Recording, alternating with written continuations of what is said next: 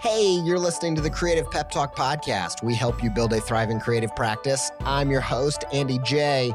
Pizza! You can stay up to date with all things Creative Pep Talk by following me on Instagram at Andy J. Pizza. Let's get into today's episode.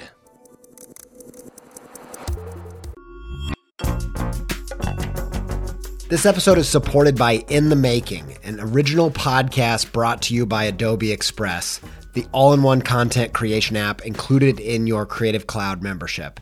If you are trying to boost the YouTube, TikTok, Reels content side of what you're doing, one episode of In the Making that I think will be super useful to you is their episode with Jon Youshaei. I think Jon's method for including his audience in the process is really inspiring. And if you want to hear about that and more about leveling up your game in the creator economy, just search In the Making in your podcast player to listen. Many thanks to In the Making and Adobe Express for their support.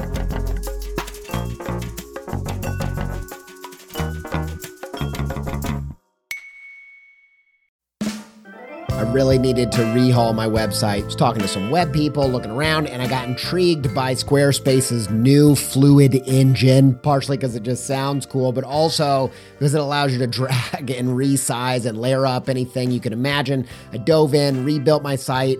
It's the most me site that I've ever had. I just absolutely love it. Launched it got such a great response. Some industry illustration and designy peers even reached out and was like, "Hey, who coded this thing, man?" I'm like, "Y'all, I did it by myself, no coding." With Squarespace's new Fluid engine, I told him like, "You should go check it out. You're going to be surprised with what you can do." And I built this thing before Squarespace reached out to sponsor the show, so I was like, "Boom, easy peasy." I was going to tell you about this new site anyway. Go check it out, AndyJPizza.com, if you want to see what I did with it.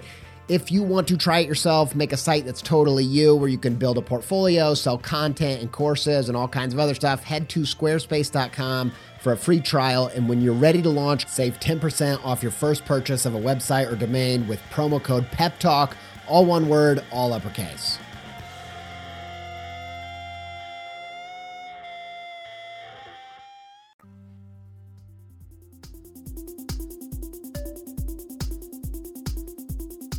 Okay. It's uh, been a minute since we've done a monologue episode, and I am so thrilled and honored to have the privilege to show up in your headphones or speaker or you know sound system maybe you're listening on apple tv with the airplay situation however you're listening uh, i'm super pumped to uh, bring you some ideas that have really that you know every time i come up with an episode it's always about what's lighting me on fire right now. And uh, that's the only stuff i'm bringing you and so today i have an idea and some tactics and stuff that have been just filling me up in this tough time creatively and inspiring new action and new dedication to my creative journey. And I can't wait to transfer them from me, those thoughts and feelings, to you and pep you out of your mind, man. I want you to be once you finish this podcast, you go you go see a spouse or Zoom somebody, and they're like, "Whoa, man." You're too pepped. What's happening? What's wrong with you? I can't take all that intensity. That's most people to me most of the time. I want to give you some of that. Uh, I got lots to spare. Um, uh, today's episode is about the two major pitfalls that will derail your creative practice, and uh, and it's also the two opportunities that can make your creative practice thrive. You know, on this show, we are primarily concerned with what is in your control. Yes, being in the right place at the right time can make for some lottery winning breakthroughs, you know, going viral on the internet or whatever. And there are things that are great that can come from those things. But going viral, winning the creative lottery is not in your control. And therefore, it is not worth your creative energy. It's not worth you worrying about it.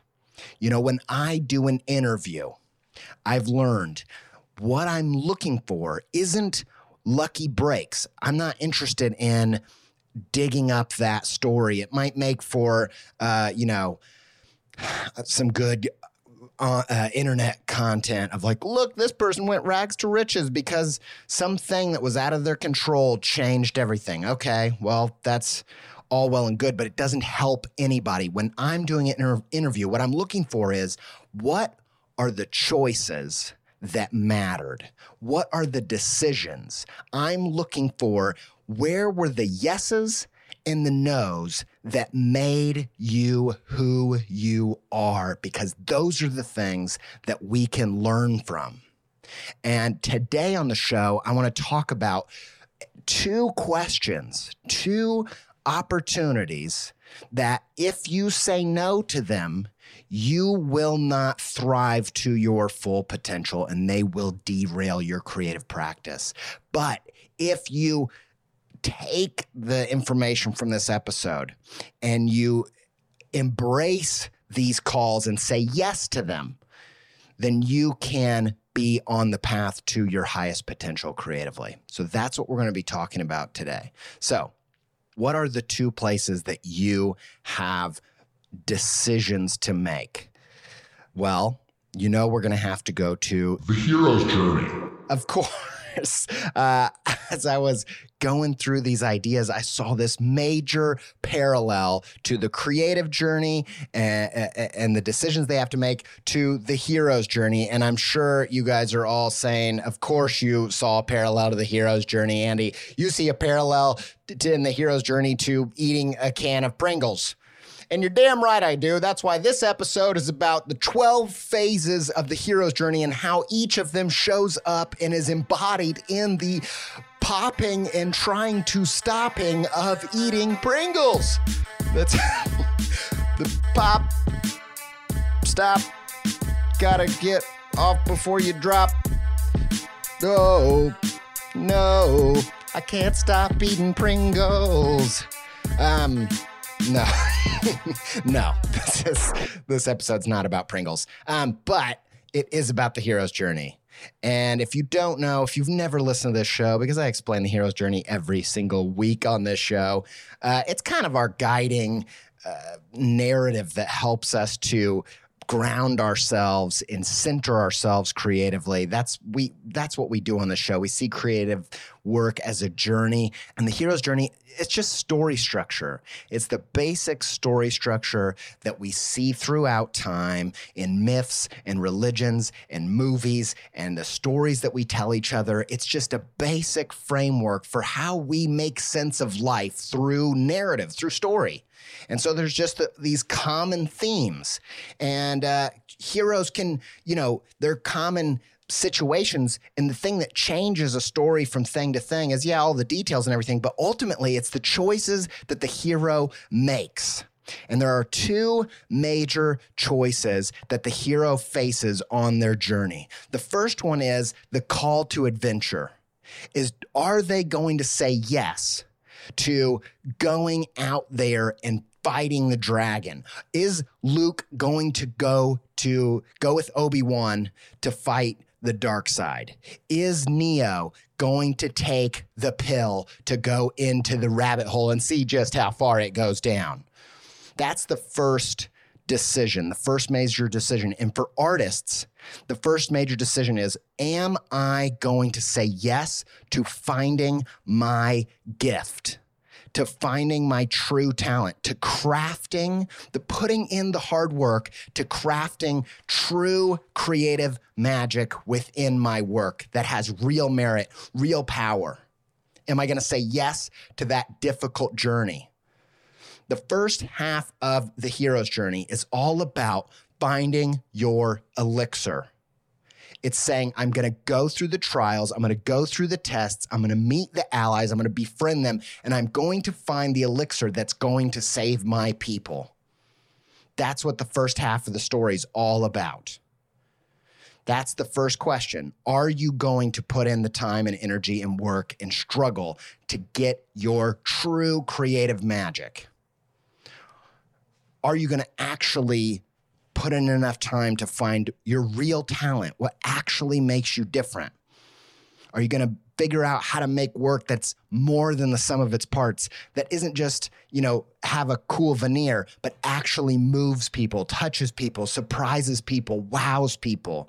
Are you going to go on that journey? Are you're going to say yes to it? The second yes that will determine the success of your creative journey and this one's maybe less known than the call to adventure. We all know say yes to the call to adventure, but you also have to say yes to the return home. The latter half of the creative journey is the hero gets the elixir and then has to decide do I retrace my steps? That journey that was so hard to get here, do I is it worth taking this elixir back to my people? And that, that might seem like the most obvious thing in the world. That's the whole reason you went out there and did it was to, to bring this elixir and cure back to your people. But you would be surprised how much of an obstacle it is to decide to return home. And this is about getting your creative magic, getting your creative elixir to the hands of the people that are thirsty for your creative juices, man. You're doing them an injustice are you going to do a tour that does the album justice? Are you going to do a book tour that does the book justice? Are you going to put as much time saying yes to the adventure of crafting your creative magic as you do making sure that you do it justice. My wife, Sophie, she coaches me on this all the time because I often want to say no to the return home. I want to say no to the marketing of the thing I made. As soon as I've done making something, I want to move on to the next thing. And she says, No, you're not going to do that, Andy. You're not going to do what you did last time and just make the book, publish it, and then just move on to the next thing. You're going to do it justice. Those are her words. By getting it in people's hands, by marketing it, by spreading the word, by knocking on doors, that getting it to the people that need this cure.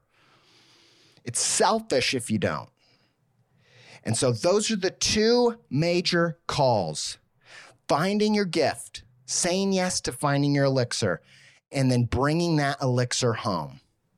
Those are the two main things finding your true talent and marketing it, getting it into people's hands. The whole point of this episode, we're going to do a three part series. This is part one, where we're going to introduce the idea and get you to diagnose yourself of which of these do I struggle with most? Am I a pitfall one person or a pitfall two person? I want you to type yourself, diagnose yourself, do a self audit. Which of these do I need to work on now? And which of these historically have I done a poor job at?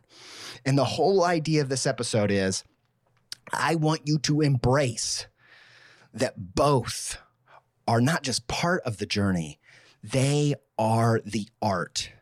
That finding the gift and giving it away, both are what it means to be an artist. And if you will embrace the art of making the gift and giving it away, you will reach your creative potential. Now, in the following weeks, we're going to do an episode all about finding your gift and and finding your elixir and developing that magic and then we're going to go into the marketing of it in the third episode. But for now, I want to go deep into your self diagnosis. Are you a pitfall one or a pitfall two? And which are you struggling with now? Let's do it.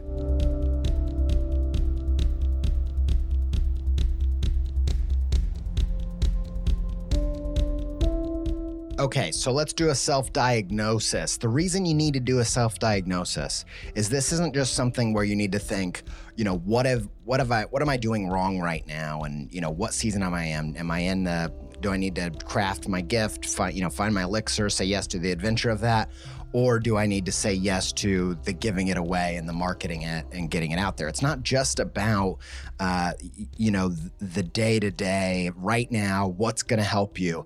It's really about training your brain to notice your blind spots, know where am I weakest most often.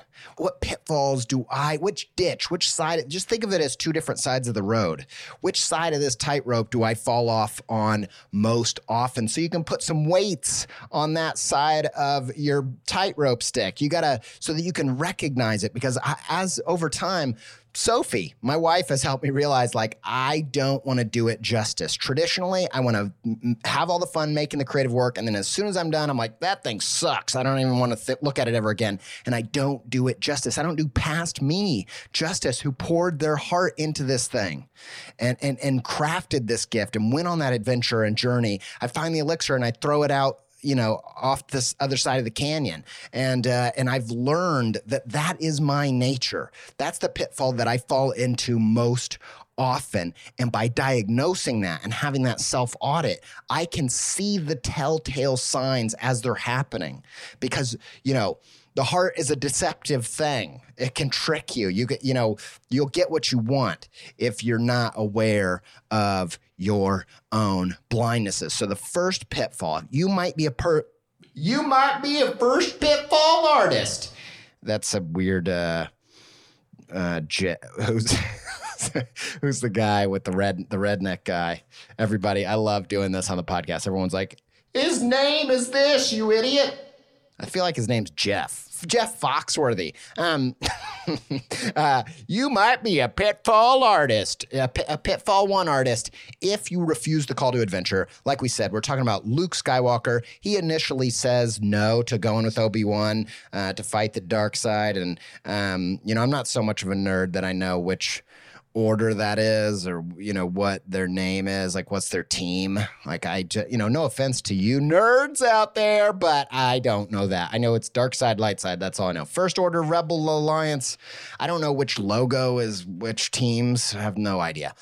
I got better things to do okay? I got three children to feed. Anyway i'm sorry for getting angry at you. Okay uh, and also Neo initially. Neo, you know, he's getting the agents in the Matrix are going around trying to find uh, which, uh, are trying to find him, and he's hiding. And he and Morpheus is like, "You got to go walk out onto this balcony," and he's like, "All right, that's too crazy. I'm not ready for this adventure. I'm just going to go with the agents. And then I was watching Moana again, and boy, do I love that movie.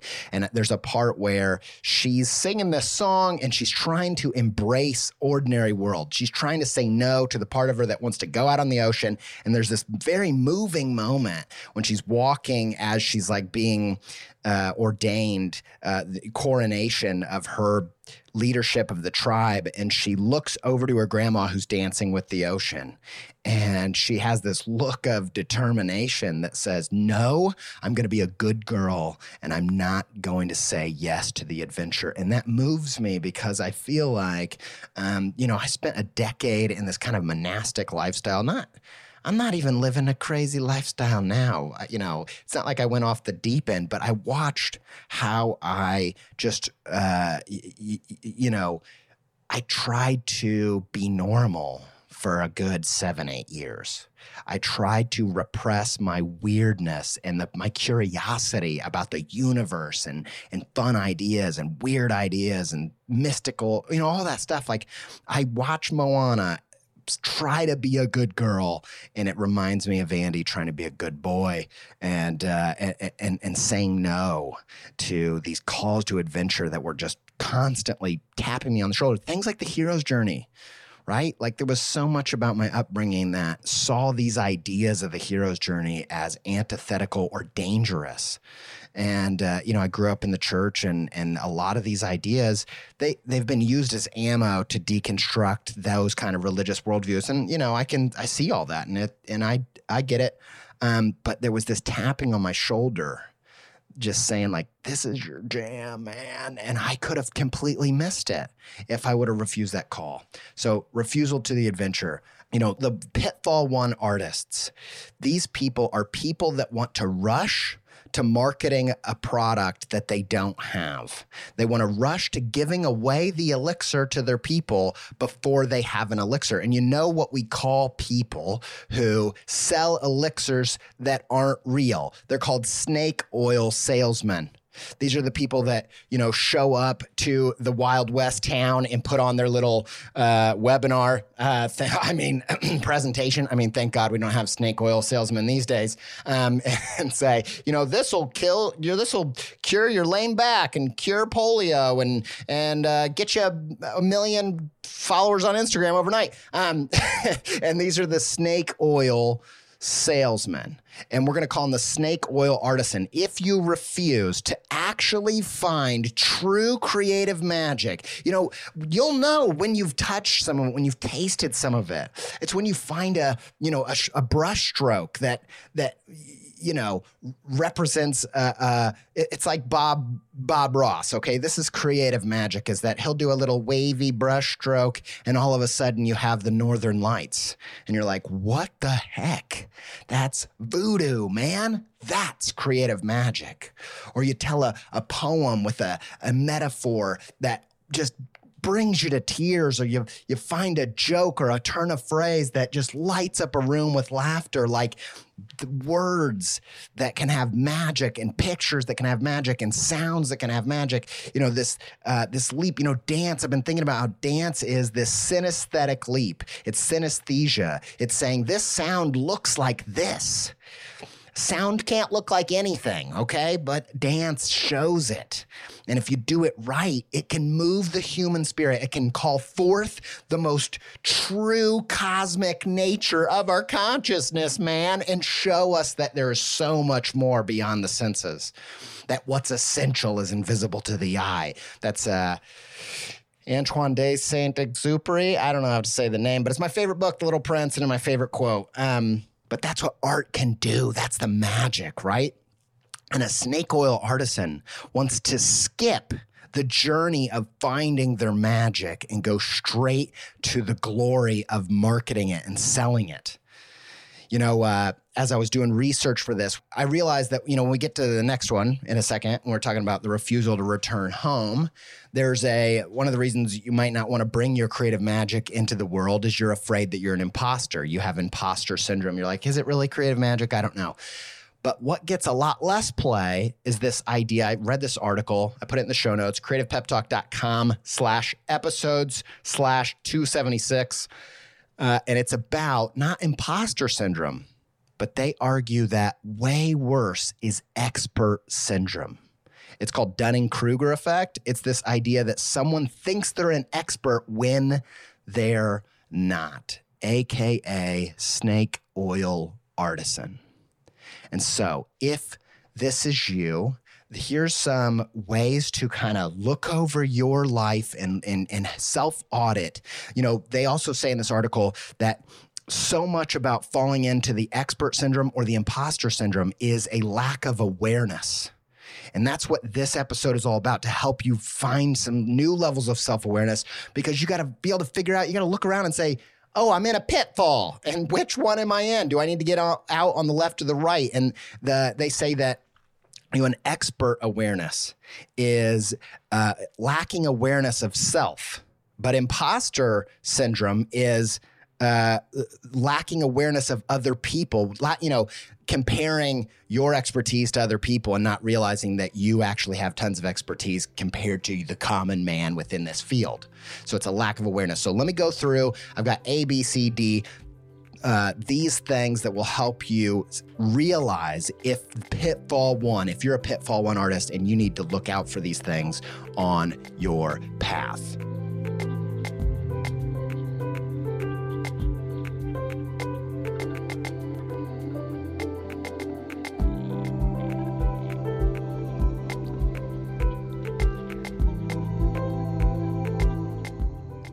Okay, so you might be a pit. You might be a pitfall artist.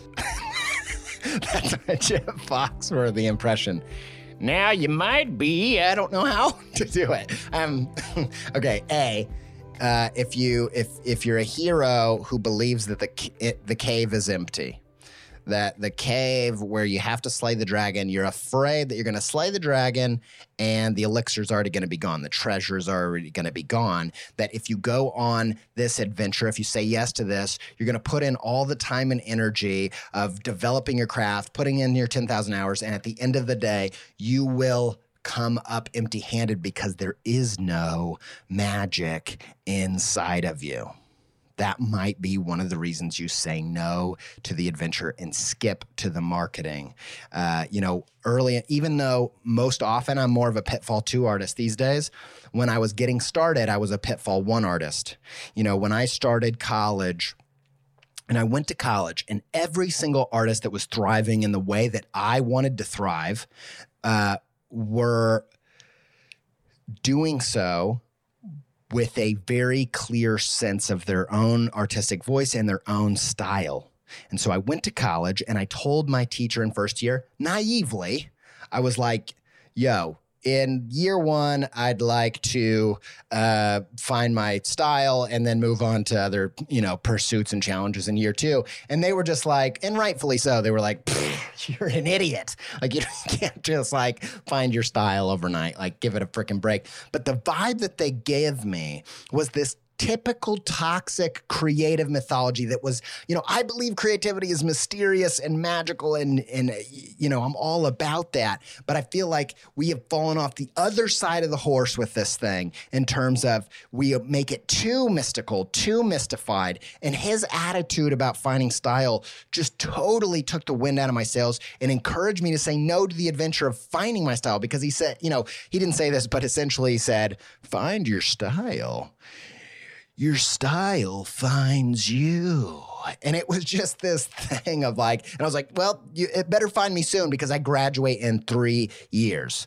Uh, and uh, and I need that style. And so, but his attitude of your style finds you, it took all of the power out of my hands, all the control. It's, he told me basically, there's nothing you can do for this thing to happen. It's not at all within your power. So you might as well. So, of course, I gave up because, and actually, this whole freaking podcast, so much of it is about showing you the practical things that you can do to find your creative magic. And on episode two of the series, we're going to go deep into that realm because I know I've experienced there are practical, tactical, uh, y- y- you know, down to earth actions that you can take that will help you make progress. Yes, there is a kismet, there's a falling in love aspect, there is that stuff, but you are so much more likely to bottle some lightning if you study the patterns and you get a lightning rod and you do all of the science and all of the background to catch it. There aren't any guarantees, but the, the odds go up and up and up if you do the right things. But the vibe that I got from this teacher was like, there are no right things. There's nothing you can do. You'll be lucky if, you know, the gods choose you. And so, of course, I said no to the adventure. So if you don't believe that it, that the work that you're going to put in is likely to pay off, you won't put it in. So check yourself. And I will tell you something if you make a hundred things, you're going to accidentally do something that's going to be more than the sum of its parts, that's going to have some of that elixir, that's going to have some of that creative magic. This is Lisa Congdon said on my episode. The good news is that it's not magic, it's just work. The bad news is that it's work. And that comes to B, letter B in the self audit for Are You a Pitfall One Artist? It's a physical challenge problem. Are you just afraid of putting in the work? Do you just not want to put in the work? You know, saying yes to the adventure, a big reason why most heroes refuse the call initially is they're just scared of the work. It just is a physical obstacle. When we get to the second yes, it's more of a psychological, philosophical question uh, and challenge. But the first one, it's just about work. It's just, you know, before you talk marketing, that's a philosophical thing. Like, should I do this? But this is about can I have the discipline to show up every day? And the secret to unlocking this is make sure that you choose something that you enjoy doing in the book Freakonomics, they talk about the the proof that when it comes to athletics or or art, like It's about doing what you love. If you love putting in the work, that is the most ideal competitive advantage available. If if it's play to you and work to your competition, you will put more time in. And so if you're afraid of the physical challenge, the physical toll, don't go with something that you feel like you should do. Go with something that you must do that you can't help to do. If you love the process, don't choose the reward, choose the process. What did you what do you just want to spend your time doing? That will make that adventure not a grind, but a freaking gift. Okay? C, financial pressure. This is what will cause you to jump to the marketing of the gift before you have it. This is what will cause you to become a snake oil salesman. And the secret to getting out of this is diversify your income. When I graduated, I chose to lean into trends instead of finding my true creative magic. Why? Because I got married and I got a mortgage and I got a baby right outside of college and I needed money. And so I was doing trendy work, stuff that was popular at the time that was easy for me to do. I never ever ripped anybody off directly. I never looked at something, copied it, and called it my own. But there was no depth to the artistic voice of what I was making. it, what I was making. Uh, I wasn't mating with my work. But there was no depth to the stuff that I was creating. It was amalgamation of popular things at the time that I could pull off, and uh, and I did that because of the pressure to make ends meet. And the best thing that I ever did to finding my creative magic was getting a job at the youth shelter.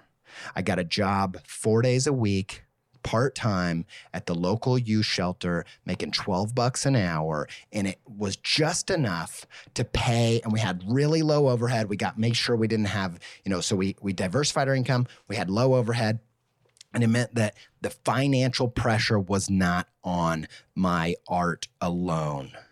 And it meant that I didn't feel the need to skip to making a buck on it. I could just enjoy the process. And the best creative people I know now still do that. They still have clients, they have customers, they have education, they have they have all these different methods of making money so that there's never too much pressure on one outlet that leads them to skipping to making a buck, to skipping to the giving away the gift before they've crafted it. Okay. So that's diversify the financial pressure. The, the D is desperate for affirmation. Are you in a rush to be celebrated for greatness, but no hurry to actually be great? And I'll tell you what you need to do with this, Buster. You need therapy. I can't. I'm not a real doctor. I have a PhD in pizza. That's it. And I can't help you with this. Uh, I can't. I can't give you the affirmation and the attention that you're longing for. You know, usually that's your parents' fault, so blame them. If you're a Pitfall One artist, that's what I'm saying. Call them after the show and be like, "Mom and Dad, you made me a Pitfall artist because you didn't love me enough." But if you're desperate, if you're in a rush to celebrate to be great, in no hurry to actually be great. You might be a pitfall one artist and uh, and that looks like getting your mental and emotional health right. Self-care therapy uh, you, you know doing whatever it takes to you know i believe that your artistic journey mirrors and matches your personal journey. And if you're not doing the work internally if you're not doing the excavation if you're not going through the dark nights of the soul it will show up in a lack of depth in your creative work. You know, that's what I love about creative people. Yeah, some creative people are the most messed up people ever, but they are they're the ones working through it. And some of them don't make it. Some of those dark nights they don't make it. That is true. But I strongly believe just like an athlete is at their best when they're at their best physically, you know, creativity is a sport of the brain and the mental gymnastics that are necessary to get in the flow state and reach your potential. The best case scenario is when your brain is at its peak performance. And that looks like getting your mind and heart right and and and not getting all of your identity and affirmation and attention from your work.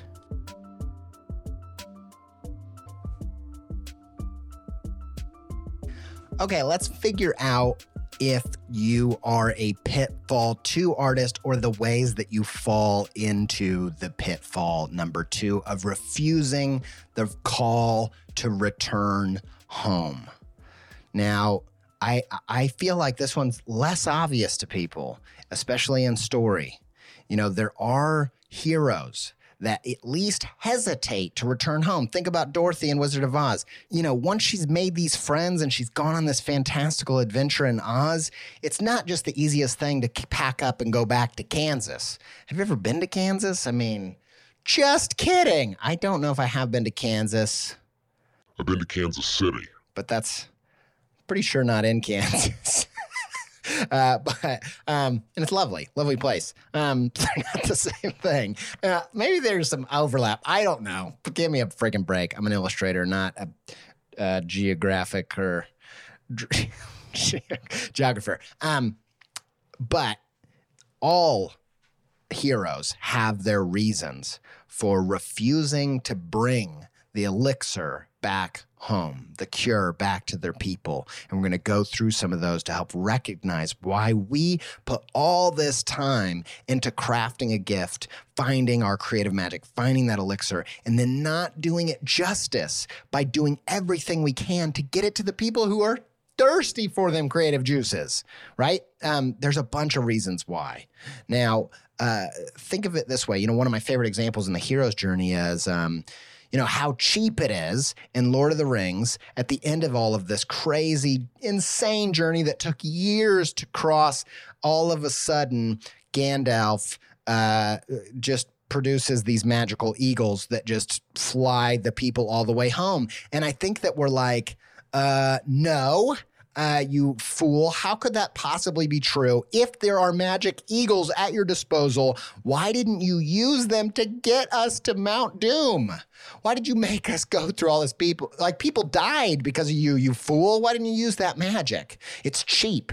We know on an innate internal basis that there is a battle, there is a struggle, there is a, you know, you have to fight to get it out there. You know, for me, the fight, the marketing fight has caused me to uh, craft my elixir better. It's caused me to not want to make a book that I don't want to fight for.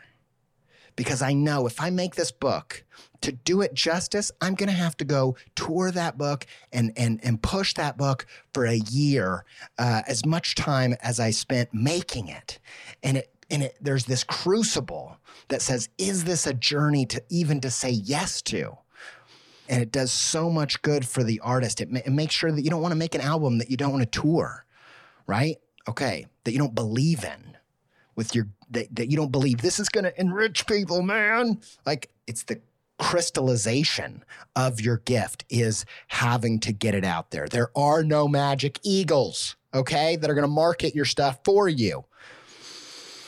So, um, you know, with this, you're going to see, uh, let's go through A through D, the things that will help you recognize when you're falling into pitfall number two of refusing to give your gift away to put to doing it justice to marketing it. So, A, philosophical challenge. You want to say no to the philosophical challenge. You don't want to wrestle with the existential questions of is marketing okay? Should I market? Is it okay to to fight to get people to see my thing? You know, for the first yes, it's all about I just don't want to put in the work. I just don't want to put in the time and that's just it's just a physical challenge. But the question of does the world actually need this? Is it worth my breath to go out there and, and, and, and promote this thing. Those are philosophical challenges. Those are things where you have to dive into your subconscious. You've got to dive into your beliefs. You've got to figure out what do I really care about? What really matters? And if you never wrestle with this, you'll never get to the stuff that you actually care about. You know, there were things that I made early on in my career where I realized this thing I made, it isn't, there's no doing it justice because it's not worth a damn. And it made me change what I made. And and I think the other thing that happens is you, you this philosophical challenge is it gets you to confront your imposter syndrome. Is saying, you know, do I actually have creative elixir? And at the end of this episode, I want to talk a little bit about imposter syndrome versus expert syndrome, and and uh, how I think that uh, you, we can come to some clarity and have some ammo to uh, shoot these demons down. But that that's the A. Do you struggle with you know making can feel so pure, but selling can feel so impure. And I suggest there's a book called To Sell is Human by Daniel Pink. And it just goes into how, you know, for a history teacher, you know, the history teacher that makes a difference doesn't just give you the facts, doesn't just give you the gift, they sell you the gift.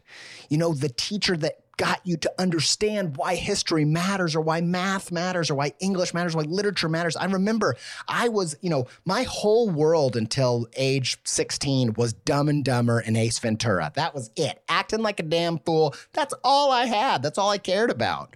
But then I had a teacher sell me on transcendentalism, sell me on Emerson and Thoreau, like sell me on how freaking awesome and cool and interesting and deep and how much literature mattered and civil disobedience. Like I, that guy sold English to me. And it was the only time that I got the magic. And to sell is human. So you might be, if you're struggling with the philosophical challenge of marketing, uh, I, I, I, suggest that you you fight, you slay that dragon that's stopping you from getting you out there. Because the fact of the matter is, it's not your job to convince people to like your movie. It's your job to get them to see it. It's your job to get it in theaters. It's your job to get the butts in seats. And it's not your job to determine whether or not they liked it or to get, you know, to sell the committee to get you the Oscar. That's not your job. But if nobody sees it, you'll never know. B, you're afraid of feedback. You know, a lot of heroes, they don't want to go back home because they the, the journey changes them. You know, this journey uh, of creative journey changed me. And as I'm stood upon the precipice of, uh, of putting myself out there in big ways, I have to ask myself, am I okay with my dad knowing who I am? Really? Am I okay with my childhood friends knowing where I'm at spiritually? Am I okay with being out there because the journey changed me? And sometimes getting the elixir out there, putting yourself out there, putting your creative magic out there, you're afraid of the comments and the feedback of when you get home, when you get to your people, when you deliver this thing, that they're going to say, We don't like the new you. And so that's another challenge. If that's if you're afraid of the comments, you're afraid of the feedback, you might be a pitfall two artist. Okay, C, not owning your part. So there's the hero that wants to just overly trust in fate of if the world is supposed to have the elixir, it will get the elixir. You know, it's this not saying yes and to the universe. It's just saying yes. It's just saying, all right, whatever the universe wills, I'll let it happen. But you are a conscious being with your own will and your own autonomy and your own ability to make things happen. And you can't just say yes. You have to add an and. Yes to the stuff that happens to me and and to the stuff I happen to it, to this universe. And it's not a meritocracy. You know, the people that won't own their part, they're saying, you know, if this thing's good enough and the, the world needs it, then it'll go viral and it'll catch on. But so many people that do that die without ever being discovered because they didn't do it justice, because they didn't see the sales and the marketing as part of the art, not just making the gift, but the art of giving it away and there's you know the thing i've thought about this a lot like the the qualities that make something viral that make something catch on in a viral fashion are not the same qualities that change men's soul. A poem rarely goes viral okay? Like there's uh, you know i've looked at these things the things that are super uber successful on things like TikTok and Instagram uh, overnight. They are they're often really novel and they often uh, come as quickly as they go. Now that's not all true. But I just realized at some point when I was studying this and thinking about my my social strategy, I decided a slowly but surely approach of winning over true fans over time because the kind of work that I want to make, it, it requires a depth of attention to really grasp the full depth of the creative magic that I want to offer. And so uh, it's not just a meritocracy. It's not just, well, if it's good, it'll go viral. That's that's not owning your part. D, you're just having fun. You know, just like Dorothy from Oz, like guarantee the yellow brick road, that challenge, the thrill of it, offered a little bit more than uh, Kansas did. And, you know, when you're making creative work and you're crafting that thing and you're, you know, sometimes the other day I was working on an illustration that was just lighting me up. I was just having a blast on my own, listening to music, listening to podcasts, drawing, surprising myself with what I was drawing and just getting into my own little world and it was safe and fun and I was just I was just enjoying it. And sometimes I don't want to then go do a podcast and get in front of people.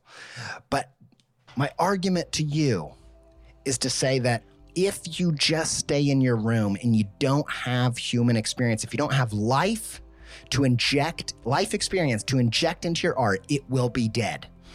And getting it out into people, getting out in front of people, making face to face connections, getting that art out there in the world is just impor- as important to the vibrancy and life of your art as is spending the time making the stuff. And so if you are just having too much fun creating and, and it's and it's so fun that you don't want to spend any time doing the other stuff, you might be a pitfall two artist.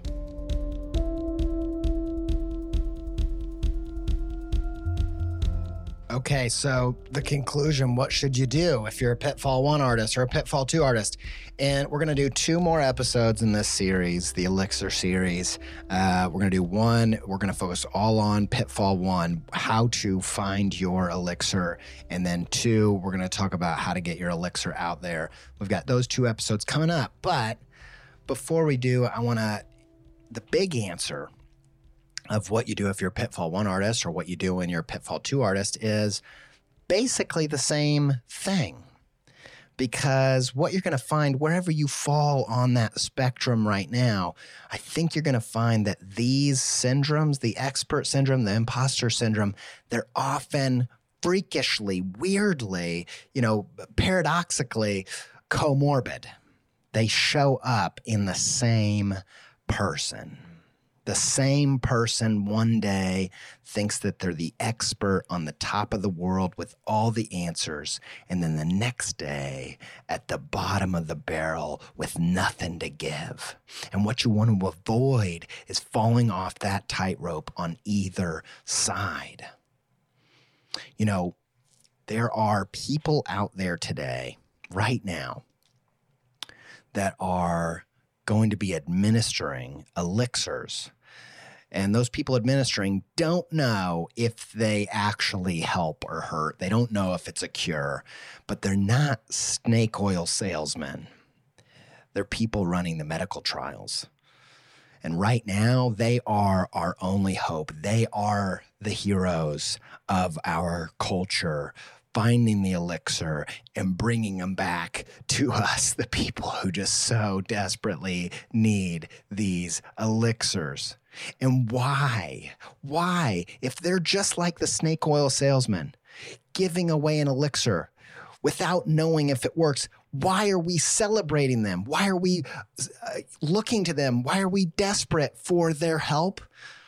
Well, the difference between a snake oil salesman and a person, a scientist, a doctor administering a medical trial, the difference is humility, honesty, encouraging haters to come and dismantle and disprove so that we can actually get to the true magic the difference between a snake oil salesman and a and a and a doctor running a medical trial is the humility to show up and say, "Here's a thing. I'm not sure if it's going to work, but my job is to show up with it and keep working on it and keep putting in the time to find one that does."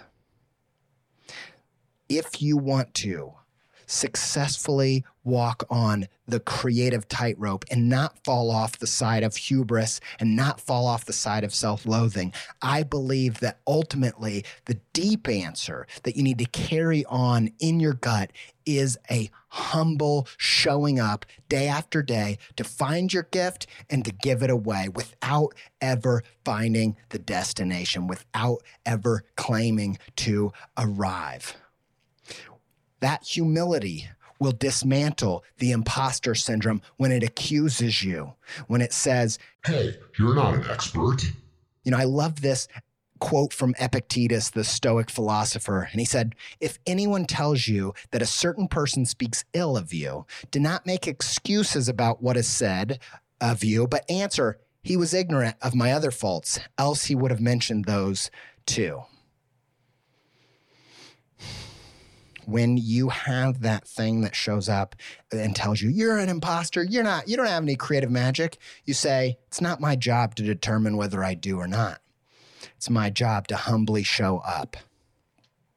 And when that expert syndrome shows up and it says that you are everything, you've got the magic, you've got the cure. You say, just as those doctors would say, it's too early to determine if this is the cure. All doctors have to have the humility that says, this is the best that we've got right now. I'm humbly showing up with this elixir, but we don't know. Even if it works right now, we don't know if it's curing the real thing or merely solving the symptoms. We don't know if 100 years from now it's going to turn into uh, other problems. It's going to have side effects that we didn't foresee. But I, that's out of our control. What's in our control is to show up, and only the sands of time will determine if we were imposters or experts. You know, little Richard just passed away, and uh, I saw this amazing clip. And uh, funnily enough, he was talking about not being conceited, the opposite of humility um, is conceit. And, uh, you know, he's known for being flamboyant and uh, pretty uh, braggadocious, if you will. And so it was kind of a joke. He's like, you know, I'm not conceited, but, you know, these rock stars running around, the Beatles, the Kinks, the Who, all these people, uh, you know, really claiming or, or getting attributed as inventing rock and roll when Little Richard might be the true foundation of this genre. You know, the sands of time, watching as he passed away, and the people that came out of the woodwork to say, My God, here was a man with a creative elixir. It's not your job to determine what they're going to say when you're on your deathbed when people show up and say, Is this the cure? Is this snake oil? All you got to do is humbly show up and put in the work.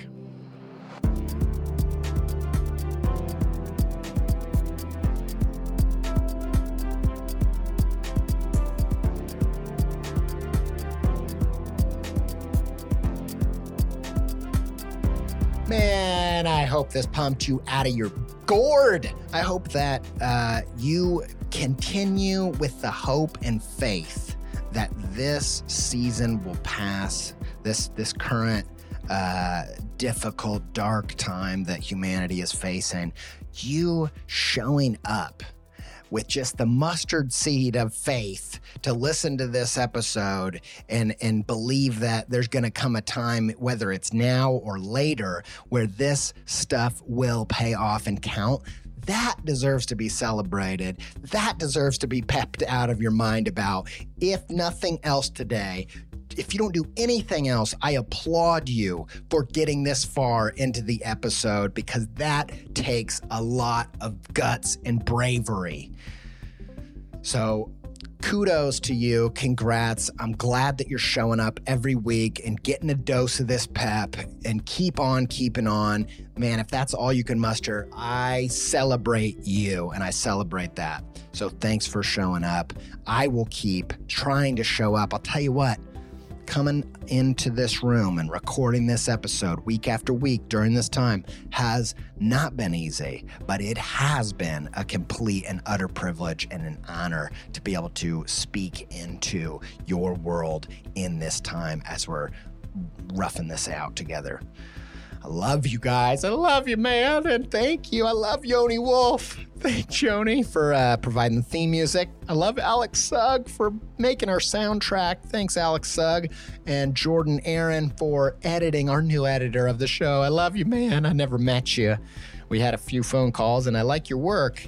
And even just for that, even just being alive, you got a human spirit. I love you love what you're doing. Thanks for for uh, editing this show. Um, it's been awesome working with you so far, and uh, thanks to all of you for showing up week after week and getting that dose of pep. Even that alone is a form of courage and bravery and hope for the future. And I applaud it. I celebrate it, and I just stand here with all the utmost respect and excitement for your creative journey. You're not gonna fall off the other side. You're not gonna fall into a pitfall and into a ditch and just lay there and be like, oh, I don't have creative magic. Not with me around, because I'm going to show up as your creative Yoda, as your creative Dumbledore, as your creative Maui. I don't really know if Maui was the guide. Anyway, I am here every week, showing up, giving you the straight pep, and until we speak again, do whatever it takes to stay pepped up.